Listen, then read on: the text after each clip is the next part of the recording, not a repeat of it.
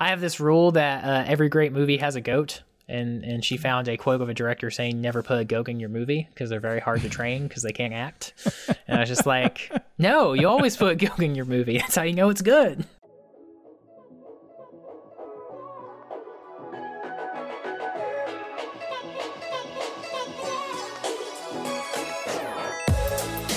Hello and welcome to Peach Pod, a Georgia politics podcast. My name is Kyle Hayes and I am your host. And joining me for today's podcast is Luke Boggs. Luke, how are you doing? Oh, I'm doing great, Kyle. It's the inevitable end of the semester uh, frantic period for me. So, you know, as as the political world keeps on churning and turning, uh, so do I. So I, I'm I'm excited to be here and to get away from finals for a little bit. I was gonna say you don't get a break at all, do you? No, I yeah yeah I don't I don't really sleep Kyle. That's not that's not something I do. It's something I need. It's just something I don't do. Who needs sleep? I don't know. Our our new our president elect Joe Biden is really interested in you sleeping because he's giving us relatively boring and competent picks in his cabinet. Yeah, I, I'm happy about that because I I need a uh, I need some boring cabinet picks that aren't going to pursue policies that will give me anxiety because I have enough of that already naturally. So I don't need any, uh, you know, enhancing cabinet members. Well, we are uh, going to keep our focus on Georgia. Today, uh, we are now watching as things are heating up in the runoff for the two U.S. Senate races, and we're kind of on a on a low boil still of claims from President Trump that uh, the election was rigged and in sort of half-hearted attempts to try to overturn the results of the election. Uh, has he claimed has, Georgia recently? I don't know if he's claim. I feel like he keeps claiming Michigan, and then Michigan keeps putting out numbers that say Biden won. I saw somebody say that uh, Biden has won Michigan so many times that he now legally has to change his name to Ohio State. So that's what's going on up there. Um, but you know, part of what this sort of slow burn of, of Trump whining about the election outcome has created in Georgia is uh, this environment where Georgia Secretary of State Brad Raffensperger has been aggressively defending the administration of the election amidst the them certifying the results, completing the hand recount, and now and now this week, the week that we're recording, uh, the Trump campaign has asked for one more final recount of Georgia, um, as they are allowed to do under the law. Um, but it's going to give us the same result that the first two counts did. So, you know, spoiler alert. But it's been interesting to watch Raffensperger move politically amidst all this. So, we're going to talk about the moves that he's been making. And then we're going to turn our attention to the runoffs that are heating up for the the two Senate seats. Um, this has quickly become just a amped up version of what we saw during the general election. It is a mudslinging fest between all of the candidates involved, but it creates for an interesting dynamic, I think, for how this unique runoff uh, may turn out in January. And then we do have one more runoff that's going to come before that. That is a runoff in the Athens area district attorney seat. Um, so we're going to talk about who the candidates are in that race and and what it says for Luke about uh, Democratic enthusiasm in the Athens area, an area that underperformed a little bit in the general election in 2020. But let's start here with Brad Raffensperger. Luke, Brad Raffensperger has been a fascinating character for the last couple of weeks.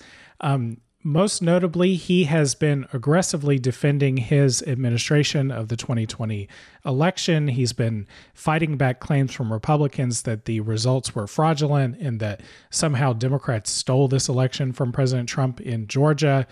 And unique, I think, among Republicans that we've seen in recent years, he's been incredibly vocal and willing to challenge the president and people on the president's team in a really direct and public fashion, as opposed to you know most Republicans that you've seen, particularly Republicans on Capitol Hill, who, when they get asked about inflammatory statements from the president or tweets from the president, they often claim that they haven't seen them at all. Raffensperger has seen all of these complaints and he's ready to fight about them.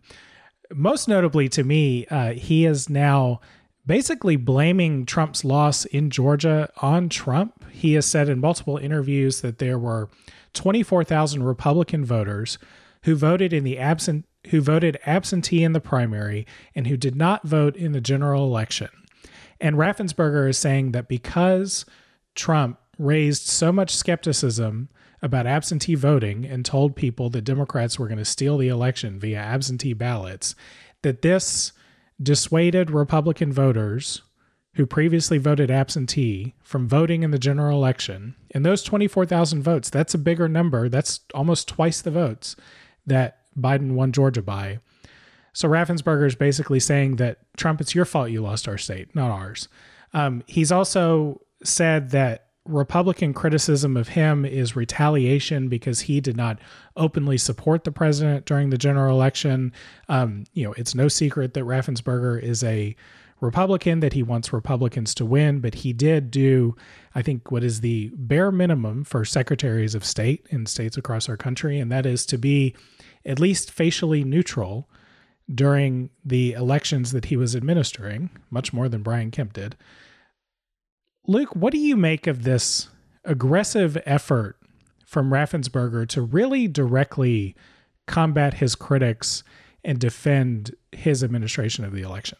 I, I think the most shocking thing is just how shocking it is. You know, the fact that someone just standing up for facts and common sense is something that feels so incredibly different and reassuring and you know, it's just a sad place to be in. I, I feel like Brad Raffensperger deserves a lot of credit, and he deserves a lot of you know admiration for you know being able to do the bare minimum, which is you know just it, it, it's not it's not really a great claim to fame for Brad Raffensperger as much as it is a just unending condemnation of every single other Republican who has failed to do this.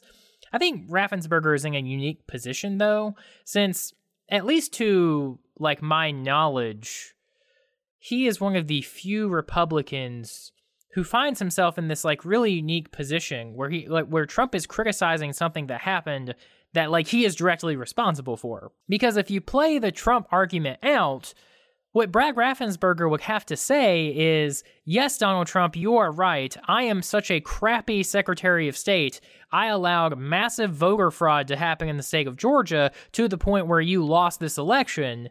Or Brad Raffensperger, like, admits, you caught us. Like, I'm part of a Democrat cabal that worked to, you know, get, get Biden the state of Georgia.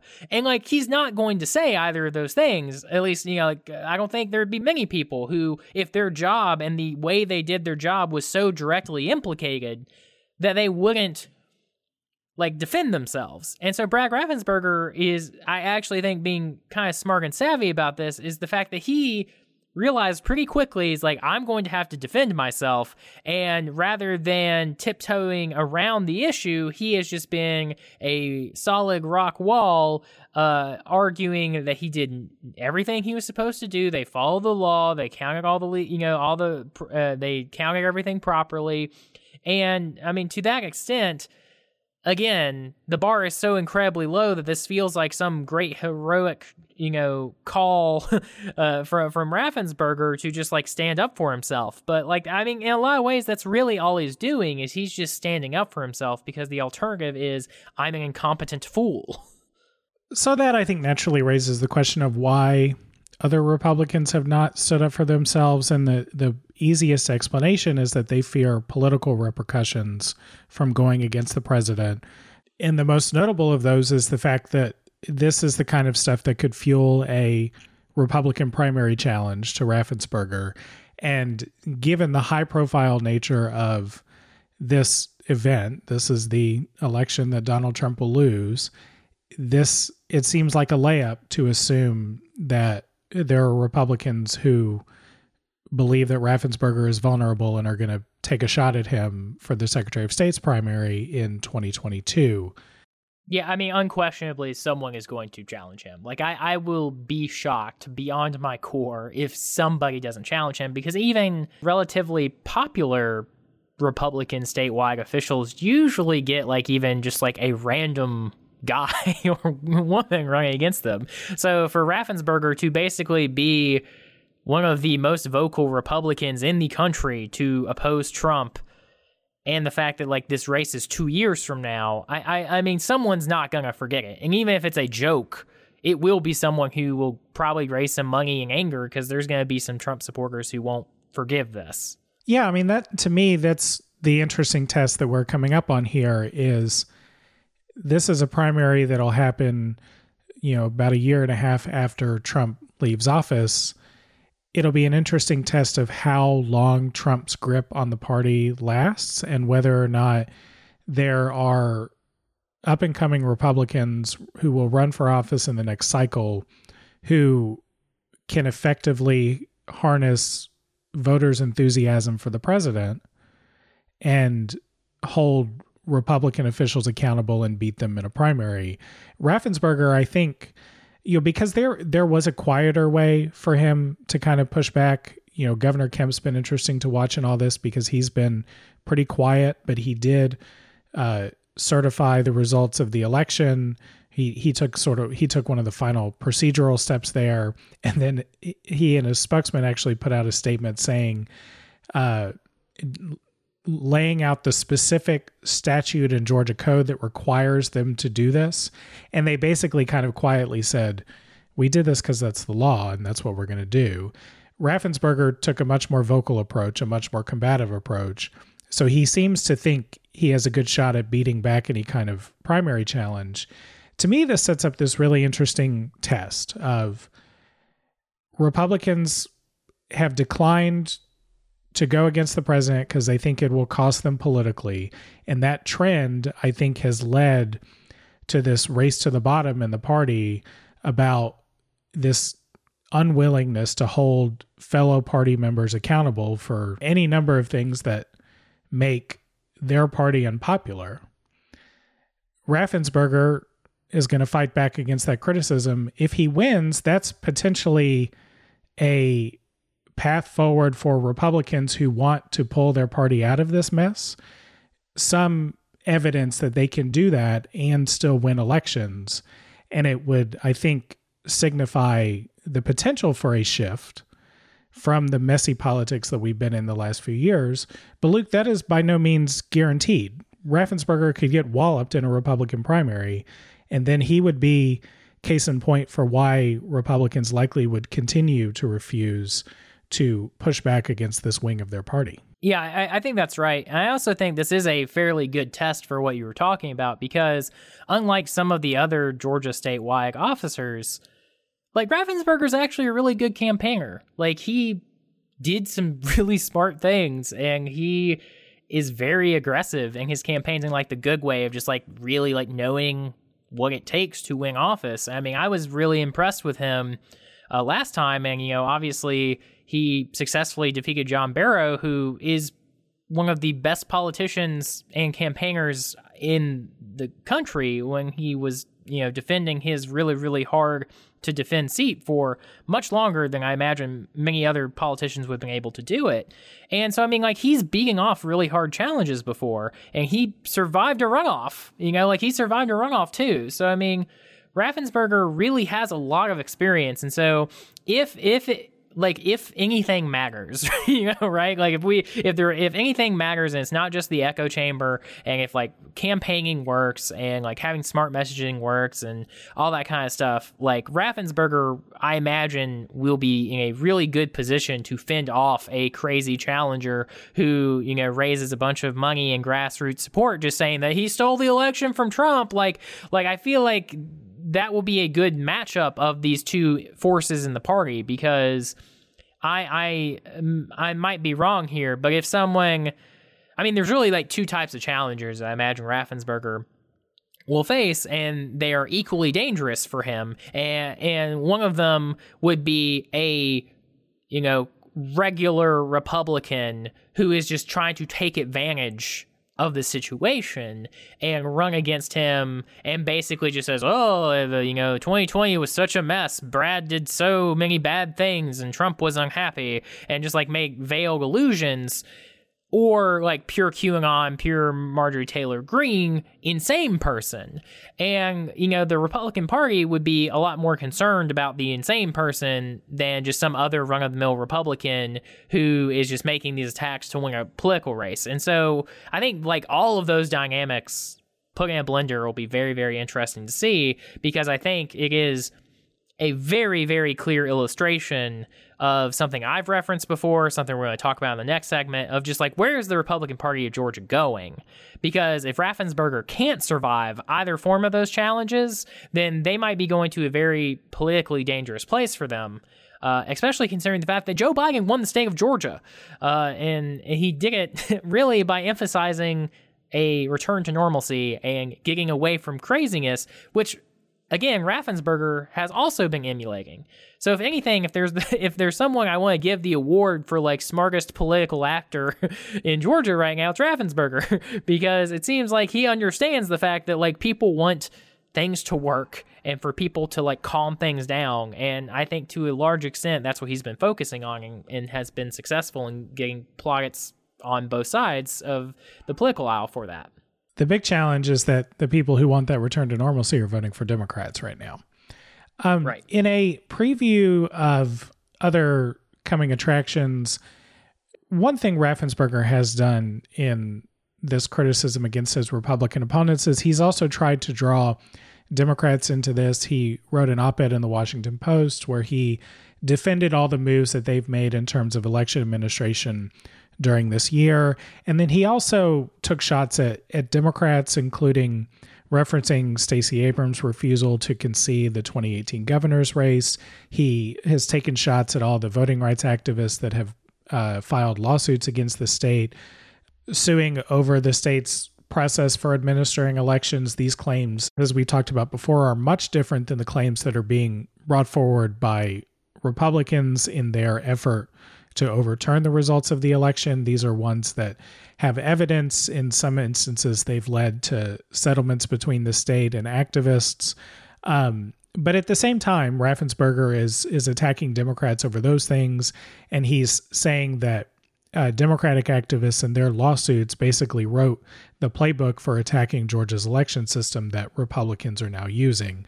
Again, conflating these things, you know, I don't think that you know, it, I don't think that this is entirely accurate, but it is a political strategy for him. And that to me lends to this question of we're going to see in the next legislative session Republican efforts to probably tighten up policies around absentee ballots, make them more onerous to comply with, other efforts that would make it harder for Democrats to vote in this state. There's going to be some energy behind that. Barry Fleming, who's the chairman of the Judiciary Committee, he wrote an op ed in the Augusta Chronicle saying that the legislature was going to address issues related to absentee balloting during the next session. And Democrats are they're going to criticize these moves. These moves are going to be designed to make it harder for particularly for black people in this state to vote. That's not going to be surprising at all. But what is worrisome to me is that this fracas put together by Republicans to undermine confidence in the elections, but doing so without any evidence and, and with a lot of bullshit claims.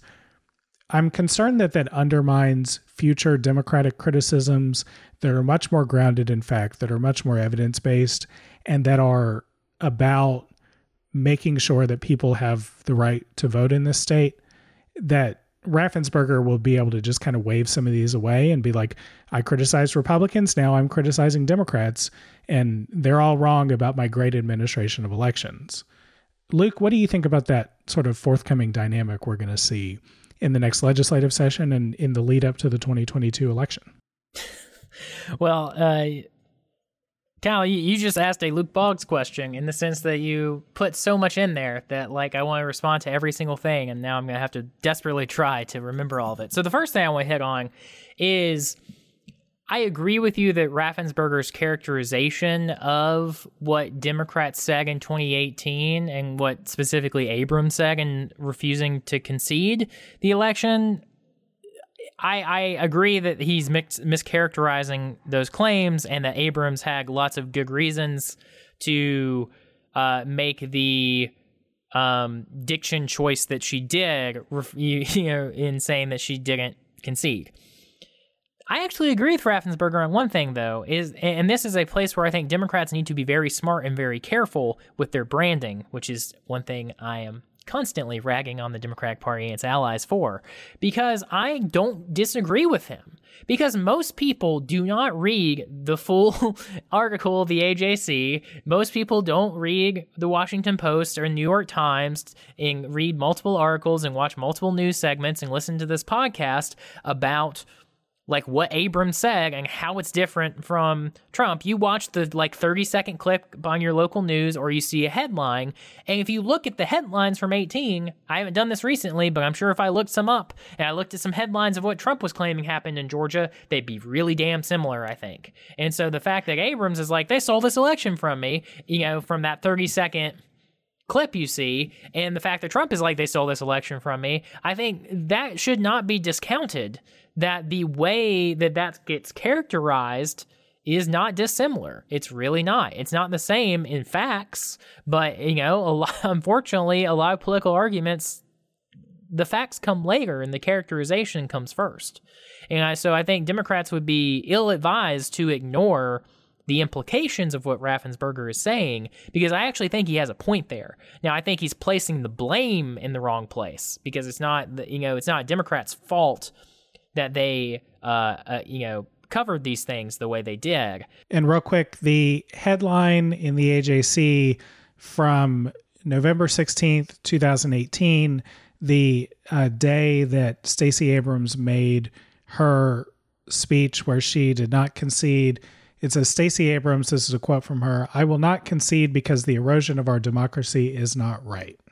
Right. I mean, if Trump was w- more well spoken, he would have said something like that, you know, instead of all caps tweeting at 4 a.m. And so, like, I want to hit on that because I think that's true. The other thing is, I think you're you're underestimating the tricky political situation that Raffensperger will find himself in. I think, I, I think he has been pretty adept and pretty partisan. So I, I imagine, as you suggest, he will find a way out of this problem he's created for himself. But if the Assembly comes back and basically says, "Oh, there's all this voter fraud and all these voting problems, which you know will be short for a bunch of Democrats voting, and we don't like that." Um, like Raffensperger will either have to just like stay silent as they say these things or agree with them, which again would put him back in this Trump problem. If they try to pass a bill that's just a lot of crazy restrictions on voting and they say the reason we're doing this is voter fraud, like Raffensperger will be in a pretty weird situation because if he agrees with them, then he has to say that like I did something wrong. And I mean, frankly, and I've discussed this before and giving Raffensperger's credit, like voting is working in Georgia right now better than it has in a long time, and it would be really, really foolish of us to go back on that. I know the Republicans will because that's what they do, because unfortunately, democracy is not a tenet of the Republican Party in its current formation. I mean, North Carolina is probably the best example of this. I mean, they're going to do everything they can to slow this train down. But I think Raffensperger will have a more difficult time than the rest of the party in doing that because he's plainly put himself out there in saying that like Georgia elections work really well right now and there's very little fraud. And so I mean he's just he's being so so inflexible in this argument in a way that I'm very appreciative of and happy of because it's true that when the Republicans inevitably say there's all this fraud and we have to get to the bottom of it, if he agrees with them, he's just basically saying I was lying for you know two three months uh, when he was saying that Trump did not have this election stolen from him, and and I think that will really open up some very valuable arguments for Democrats in this because the margins in the state house grew a little tighter. And especially looking at how this this runoff election goes I mean I don't think Republicans will will be in a good political place if one of the big initiatives they're pushing through to lots of uh, consternation from the Democrats is trying to make it really hard to vote in the state of Georgia because that will be their only reason to do it because there won't be a easy way to both side this because Raffensperger is already on the side of Georgia elections do not have fraud.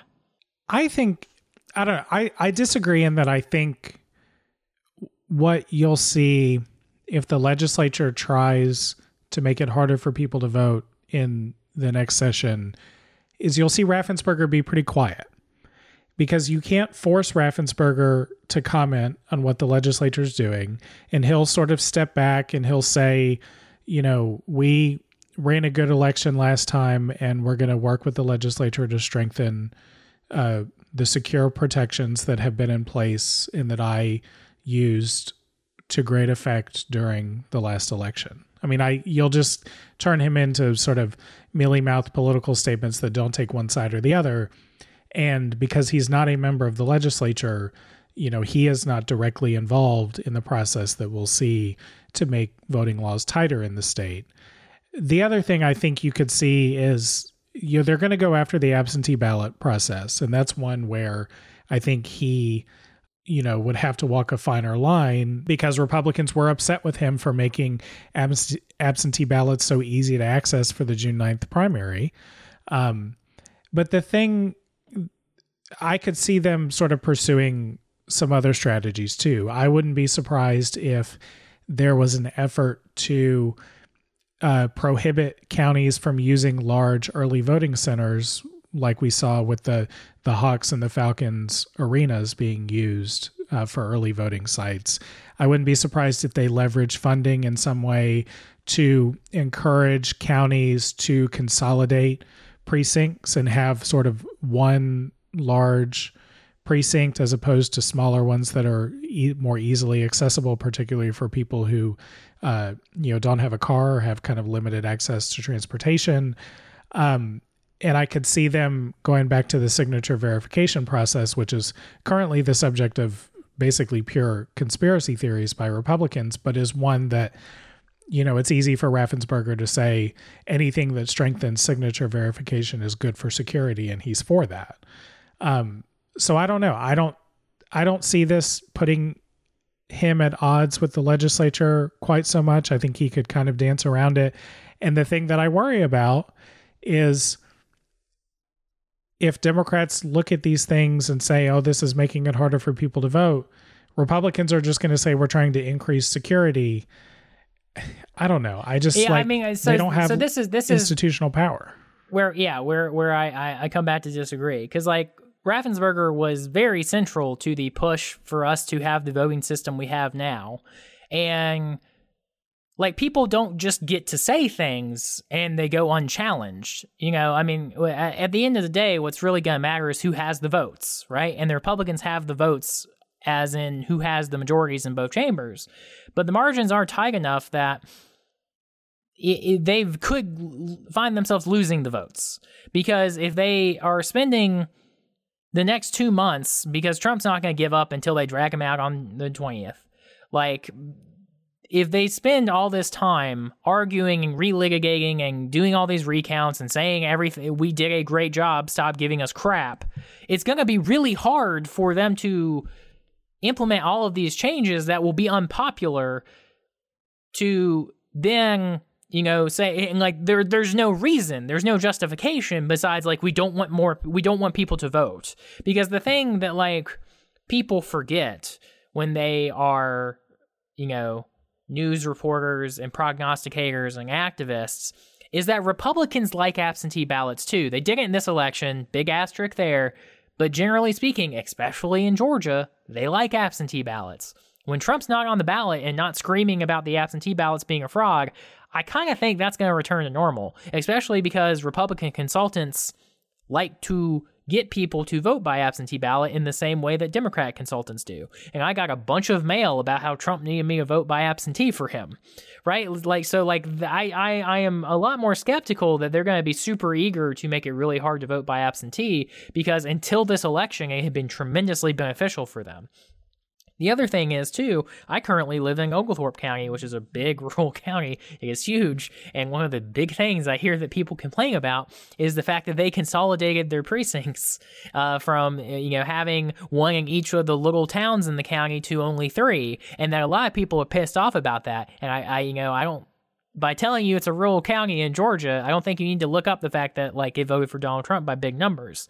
So like there will be pushback from them from their voters, and they actually are getting to a point where they might start hurting their voters more than us if they keep this crap up. And so that's the thing that I think is going to be really interesting here is because the methods of voting and the things you can do to hurt uh, one party's chances are starting to bleed over a little bit in the state of Georgia. I still think they can do it because they're devious and they'll find a way. You know, they always do. But I, I just don't think it's going to be this like easy fight where they're going to walk in and they're going to say, voter fraud, voter fraud, voter fraud, we need more security. And the AJC is going to say, Republicans say there's massive voter fraud. Obviously, there is. Like, no, like they're going to say, without evidence, Republicans say massive voter fraud, right? And that's not going to be a very popular move for them, I think. Um, and so that that's the thing I, I I'm just highlighting now that I think should be taken into consideration and not just like throw up her hands and give them this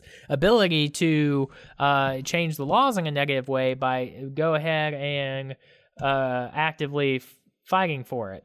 That'll definitely be something to watch, and I think it'll be one of the earliest tests for Democrats who remain in the minority in the state to try to capitalize on increased enthusiasm and increased support, but that that increased enthusiasm and support did not result in them having institutional power in the legislature. But if they can basically wield that support and their statewide victory as a as a threat for 2022 and Republicans believe that this is a state that's still shifting and not and not a one-off for Biden, um, it'll you know it'll create an interesting piece of leverage for them. Let's move on and talk about the Senate runoffs. And to be honest, in some sense, very little has changed since the last time we talked about the Senate runoffs. Uh, we, as we get deeper into this race, you see basically the same strategy being executed on all sides of both of these runoffs. Uh, these are going to be very expensive and very negative campaigns. Um, particularly notable is that Reverend Warnock is now the subject of intense negative criticism from Kelly Loeffler in a way that Warnock was not during the jungle primary stage of this race because Loeffler and Collins were fighting it out. Now Loeffler is, you know, digging up quotes from old Reverend Warnock sermons.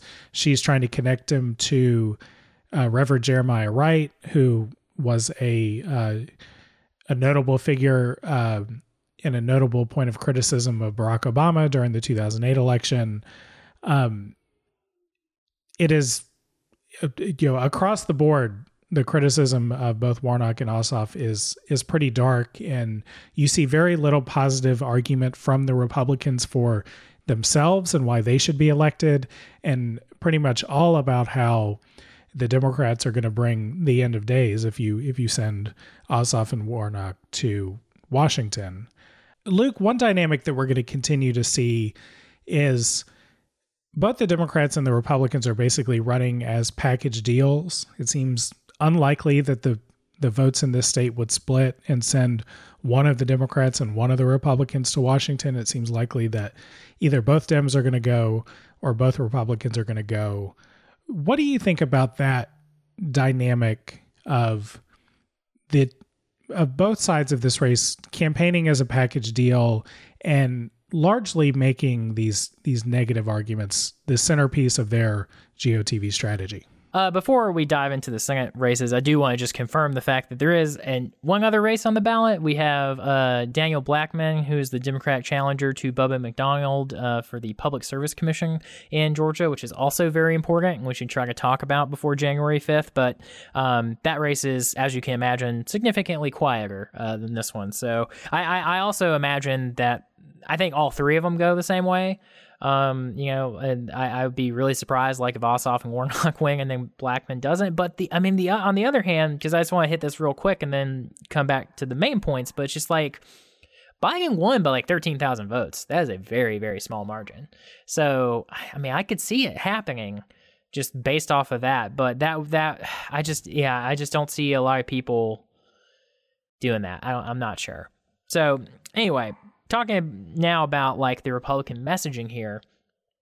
I mean, this is something, this is a dynamic we've been talking about and exploring that I am really, really interested in seeing not what it means on January 5th, but what it means two years from now. Because I think both parties are really working to define themselves right now in a way that I haven't seen in, in a long time. And what I mean by that is I feel like both the Republican Party brand in Georgia and the Democratic Party brand in Georgia is changing right now and has been changing because we were really, really stable for a long time And basically the Republican Party has the social values of conservatism and Chamber of Commerce economic policy. Like, we are going to keep your taxes low. We're going to do a decent job at education and we're going to get out of the way. And with Deal, we had criminal justice reform.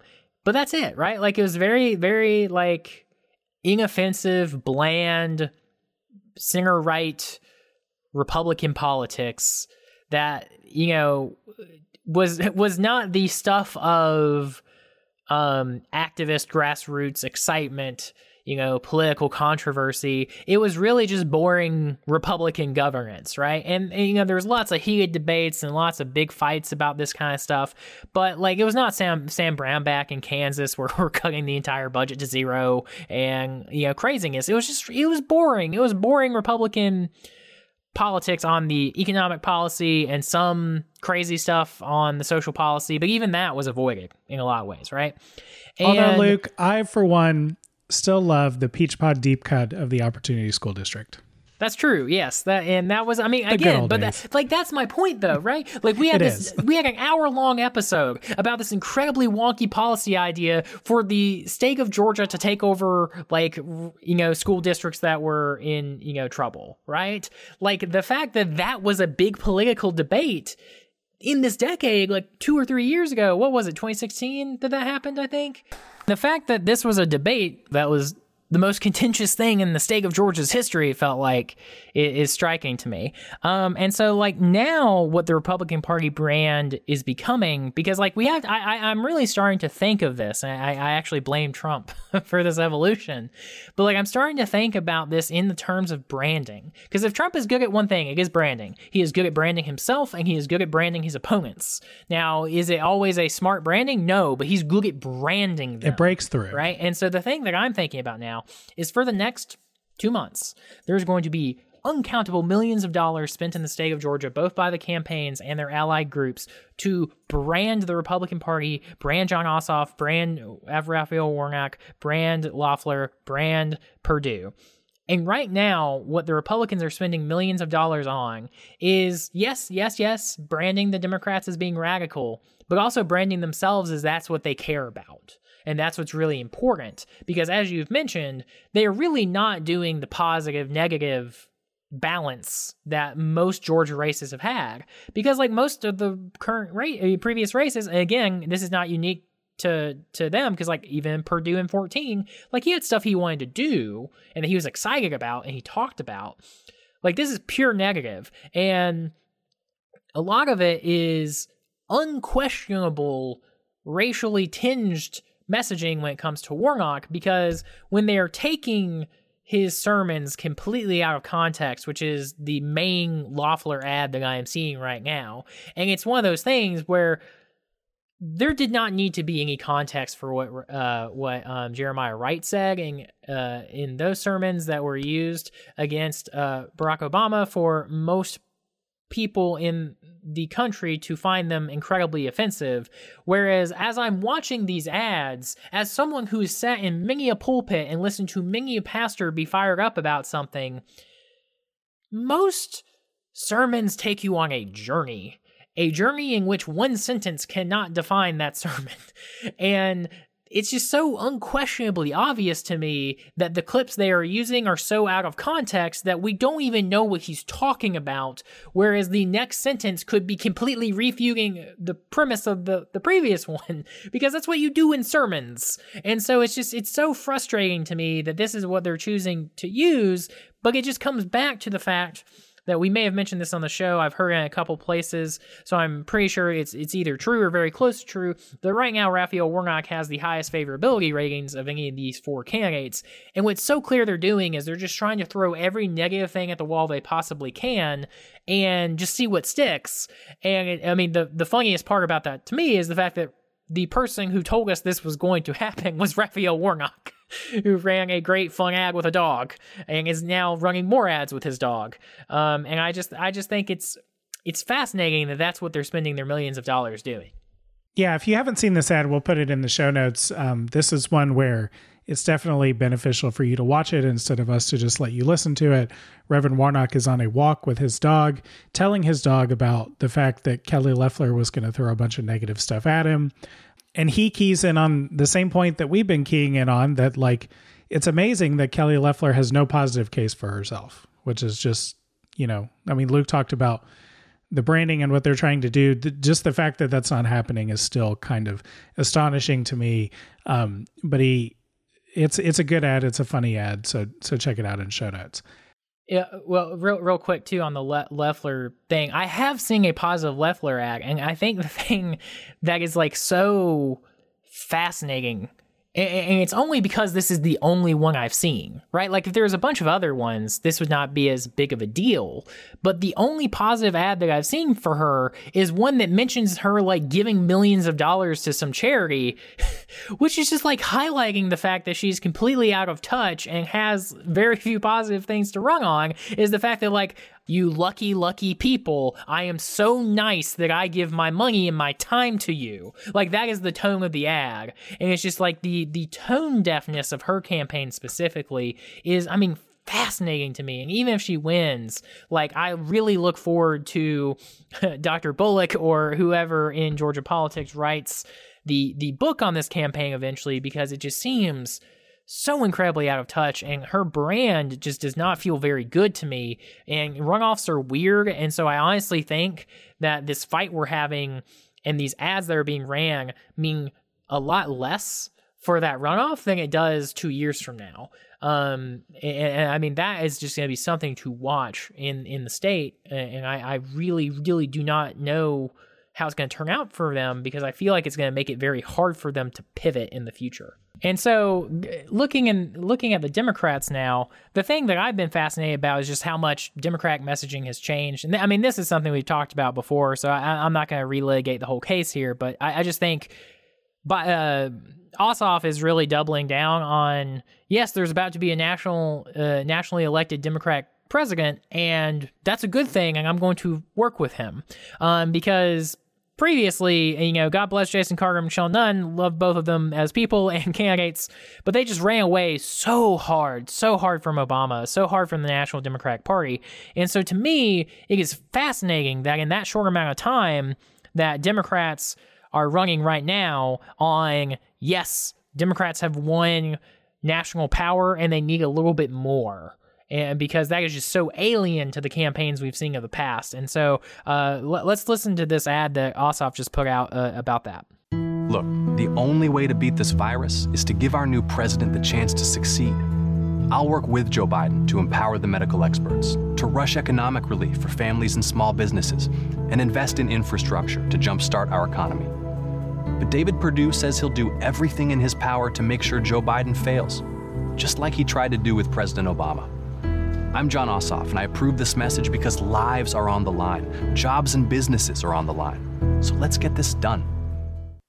And so, what, what I'm really going to be interested to see, and, th- and this is where I'd love you could give us some thoughts, Kyle, because I've been dominating this this section, um, is I want I really wonder how Democrats campaign in two years because this seems to be a tone and message that is a bit more rooted in the reality of what we are facing in the state of Georgia and reflecting the reality that Biden won on this message of like getting stuff done, calming everyone down, you know, taking the virus seriously. And like the virus, hopefully, you know, God please, will be gone by 2020, but like the economic consequences will not be. And like the country, I imagine, will be recovering in a lot of ways, but there, there'll still be some coattails of the virus and uh, the implications there.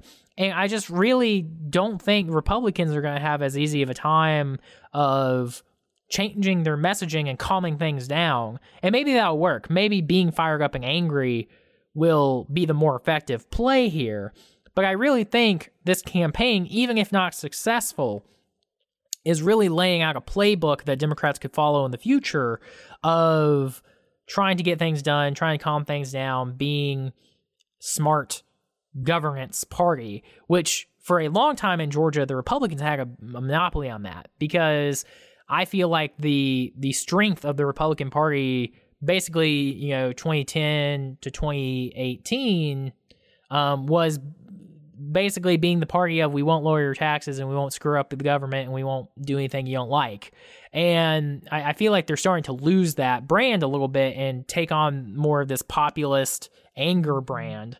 And so, I, I mean, do you are you seeing what I'm seeing here? Is this is a potential successful path forward that you that goes beyond this political moment, or do you think the two parties in Georgia are more likely to revert to their mean and go back to the arguments they're making before Trump? No, I don't think that they revert to their mean. I think that this is a trend that will continue to be on. Um, but to me, the challenge is what are races in two years going to be about? Um, if the virus is, God willing, past us by that point, we may still be in a a slow, a challenging economic recovery. And to me, this raises the stakes of the two races that we have now, because if Joe Biden and a Democratic House are blocked from making the most significant efforts that they need to make to fix the nation's economy following the pandemic, we're very quickly going to turn the political conversation from accountability from accountability for Republicans handling of the pandemic to accountability for Democrats handling of the economic fallout from the pandemic. And I think 2 years 2 years ago in 2022 is going to feel like a lifetime ago when you get back into another campaign season and so I think that we're on this trend, but does this trend result in success for Democratic candidates in 2022? Or do you, as Democratic candidates, face these headwinds of now you've got to defend a President Joe Biden on the stump? And what strategic decisions do Democratic candidates make in that moment? Do they return to sort of sidestepping the president and trying to create their own brand, or do they tie themselves even tighter to President Biden in the same way that Republicans have tied themselves very tightly to President Trump? You know, and Democratic, the Democratic base and the Republican base are very different. You know, I don't know that a middling economic recovery under the moderate choice for the Democrats for president in a state that still has a lot of Republican voters, if all of that is going to drive Democratic voters to the polls or if their enthusiasm is going to be down in two years. And, you know, I think there's a, just like so many different implications in that that we have to wait and see, honestly. Because you know, if if there's a lot of things not getting done because of the Republicans um, in two years, then like that's a very different environment than we found ourselves in 2010. Because when Democrats had unified control, if you were unhappy about what was going on, like there was literally one party to blame. Whereas I think Democrats, even in a 50 50 Senate, would have a pretty good argument because the vote will be so incredibly tight that, you know, we could be doing more if the Republicans weren't holding us back and making us fight for every single thing in, in a uh, you know way. And so I, I I I personally am on the side of I think running away from your party's standard bearer does not work very well for many people. I mean, I hate that we didn't really have anyone try it on the Republican side this year to see how they would do, just as the you know political science experiment. But I mean, looking at the vote results and the tough time Democrats had in the Senate, it seems like they made the right political choice, if not the right moral choice, because it's obviously not the right moral choice to stand by Trump. But by standing by him, a lot of senators did very well in their races and won, and they got all the benefit of not being Trump with all the benefit of Trump's voters still voting for them. Uh, by not running away from him. And, you know, I don't know if Jason Carter and Michelle Nunn would have done better uh, if they had, you know, fought for what President Obama was fighting for and supporting him. But you know, I mean, in a lot of ways, with as much polarization as there is now, I think it makes a lot more sense for Democrat candidates in Georgia, as tie of the state is, is to just say, look, like I'm a Democrat. I think what Democrats are doing is the right policy choices for Georgia. And I understand not everything's going well and, and that but the thing we need to do is to push harder on our agenda, not modulate, you know, and try to adopt what the Republicans are wanting to do. Because if you believe that, then why don't you just vote for Republicans? I would say that it's that kind of context could be favorable for state Democrats if if national politics kind of takes a back seat in the 2022 elections. I mean, I think it would be easier for a statewide gubernatorial candidate Stacey Abrams to drum up Democratic enthusiasm for her campaign and to sort of rerun an anti-Trump playbook holding Trump accountable for all of the governance failures during his administration to run that kind of playbook against a governor Kemp who has uh, been criticized heavily for his response to the pandemic um, and who in passing the the heartbeat abortion ban bill is going to you know bring up yet another um, another subject that motivates and galvanizes democratic base voters. And so i think it would actually be to democrats benefit if 2022 was less about national politics, particularly for Democrats in our state, was less about national politics and a referendum on where we are in the Biden administration and more a referendum on the first term of Governor Kemp and the, uh, you know, sort of erratic rightward turn he took in elevating Kelly Loeffler, in um, the governance decisions that he's made and in the failures on the pandemic. I think that that that is an easier place to draw contrasts in a in a place where Democrats could argue from from a place of strength versus you know having to drum up democratic enthusiasm base base voter democratic enthusiasm for Joe Biden. Let's close with a quick discussion on the uh, district attorney's race in Athens. So this is another one of these races that went to a runoff. Um, but important public service announcement to start this off. We have been talking about the federal runoffs and the statewide Public Service Commission runoff that is going to happen on January the 5th. Very important for voters in the Athens area who would be able to vote in this race. This runoff is happening on Tuesday, December 1st. So make your plan to vote on Tuesday, December 1st if you have not made that plan to vote already the the PSC runoff was moved to correspond with the Senate runoffs in January. This is one of those races that was left in place December 1st. That date has not changed. So go vote on that day. Luke, we talked a little bit about this race earlier in the campaign season, but can you catch us up about who is in this race and what you see as sort of the main dynamics that you're watching for for this uh, runoff localized to the Athens area on December the 1st. Yeah, so this race is in Athens and Oconee County, uh, two counties I am intimately familiar with uh, from my work on the Jonathan Wallace campaign. And I mean, the first thing is it's amazing this race is happening at all. Uh, there were innumerable court cases uh, litigating the uh, governor's appointment powers and lots of lots of fun things that we you know have discussed briefly on the show and should discuss some other time. But considering the fact we've we've already been going on for so long here, uh, the, the, those should be put aside to the more important parts. That one, you know, Deborah Gonzalez fought incredibly hard battles in court and got this election to be a thing, which is great because I am a fan of democracy and of people choosing their elected officials, and so I, I really have appreciated her tenacity to fight for people's rights in that area.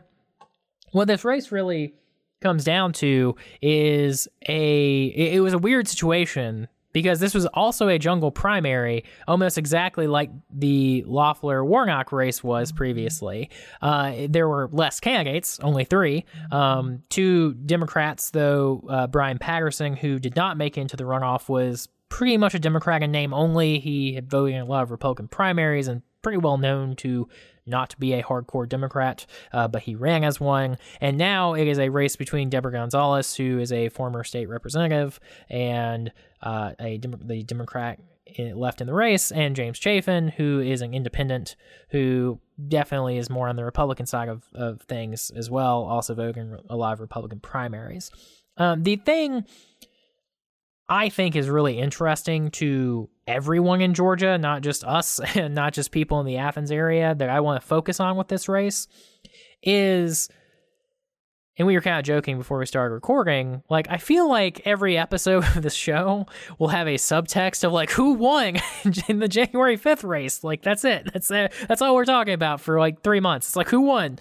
Um and there's going to be a lot of information out there that will not be very helpful to that question this election next Tuesday will not be determinative by any means, but to me, it will provide some answers to two very interesting questions.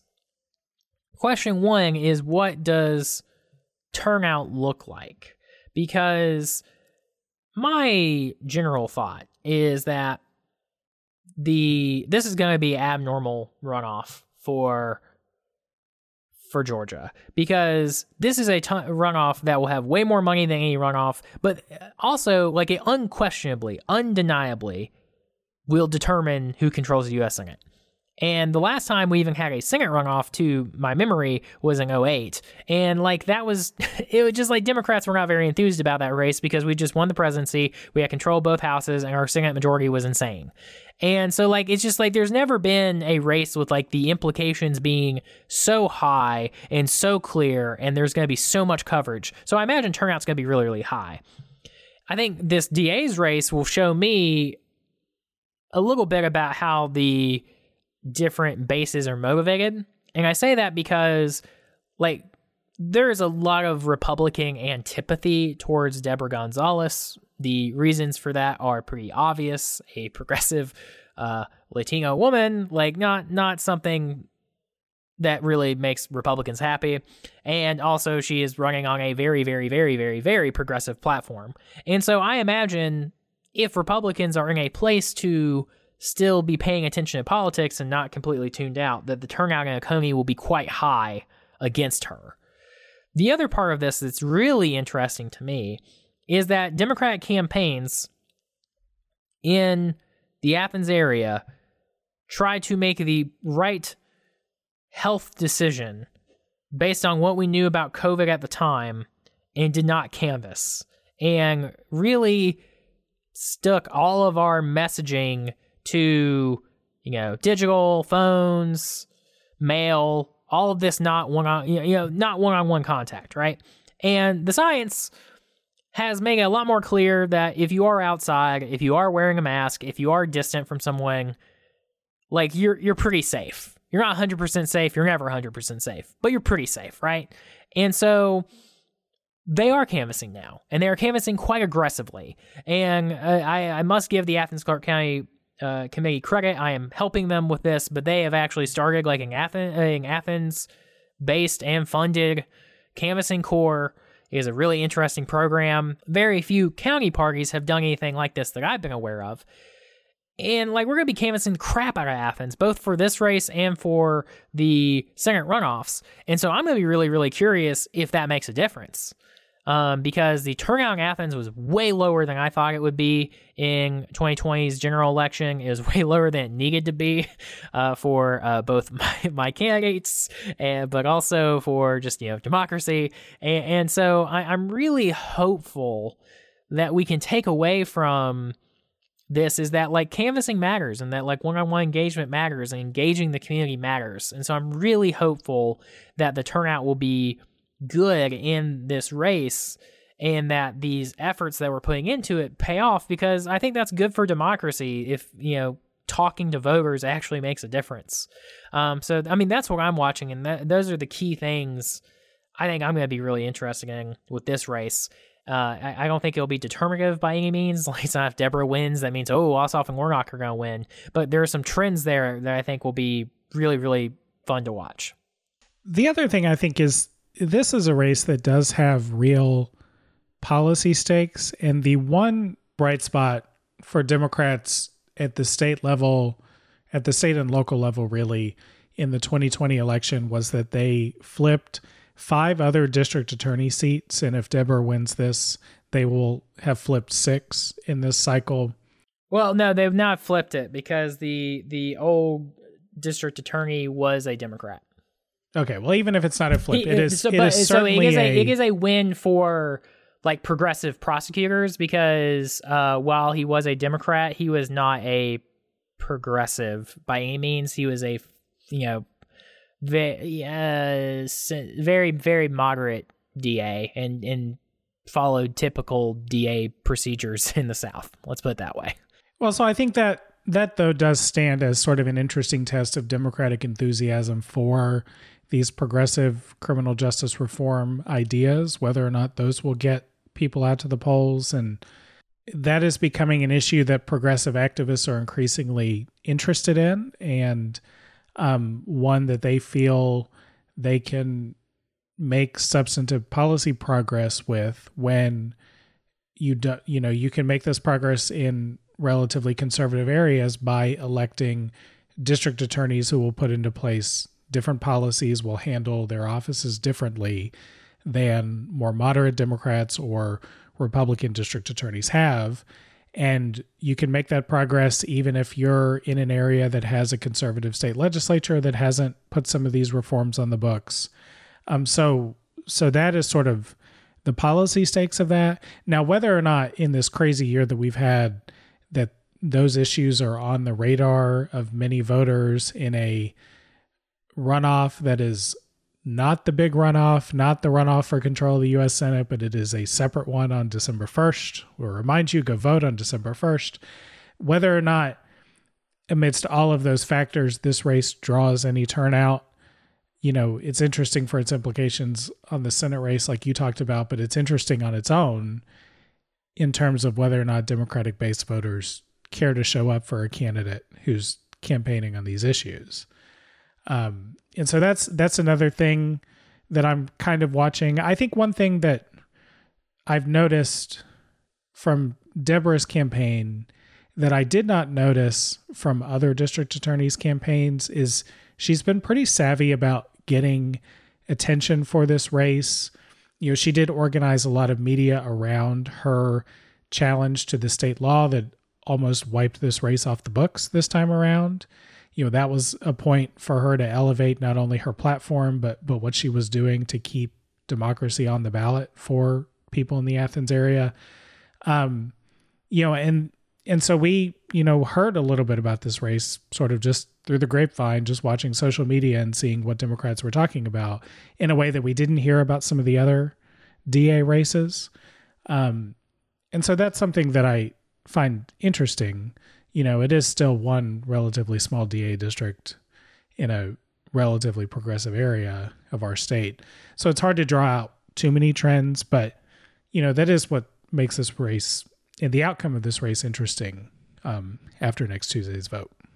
I would push back in one place. The district as a whole definitely leans progressive, and like in a general election, Deborah usually would have walked away with this district or any Democrat would have. Um, and I think it's really the jungle primary that confused people and the fact that we didn't get a litigate out the positioning of the Democrat candidate in a primary is definitely a, a part of this. But the district as a whole, while not reflective of the diversity of the entire state of Georgia, it does actually have a like a pretty decent amount of diversity. Like there are parts of Oconee County, some precincts act like the most rural counties in the state, and then there's some more suburban areas of it, and you know some more urban areas. Nothing compared to like urban areas in Atlanta, but I mean, there's some comparisons that can be made. So I, I, I still think it'll be really, really interesting to see what it looks like. Um, I, I you definitely can, and I probably will read too much into it. Um, but I, I think it's worth watching for sure. Um, and I, I'm I'm just really, really interested to see how it plays out. All right, so we're going to keep an eye on that race. Uh, make your plan to vote in that race on Tuesday, December 1st, if you live in the Athens area and you haven't voted already. Um, if you have not requested your absentee ballot for the January 5th runoff for the Senate races and the Public Service Commissioner race, do that. Be sure that you uh, find a way to make your voice heard. You know, elections are not over, as our listeners, I'm sure, know very well. Um, and that's going to be it for us. Uh, we're going to take a pause until after Thanksgiving. So we hope that you all get some rest, get some time to to recharge and, and to spend some quality time with loved ones. Um, I am going to go rest. I am going to go sleep. Luke, I hope you get the opportunity to sleep. Maybe Oh, I, I will not be doing that. I will, I will be uh, working on my finals and preparing for that. Well, I'm glad I'm not you. Yep. on last that note, last the rodeo. on that note, we will talk to you again soon. Go vote. That's our show for today. If you like what you heard, subscribe to Peach Pod. Thanks as always to our fantastic interns, Olivia Bauer, Peyton Childers, and Kelly Dobso for their help researching this episode. Until next time, take care, y'all.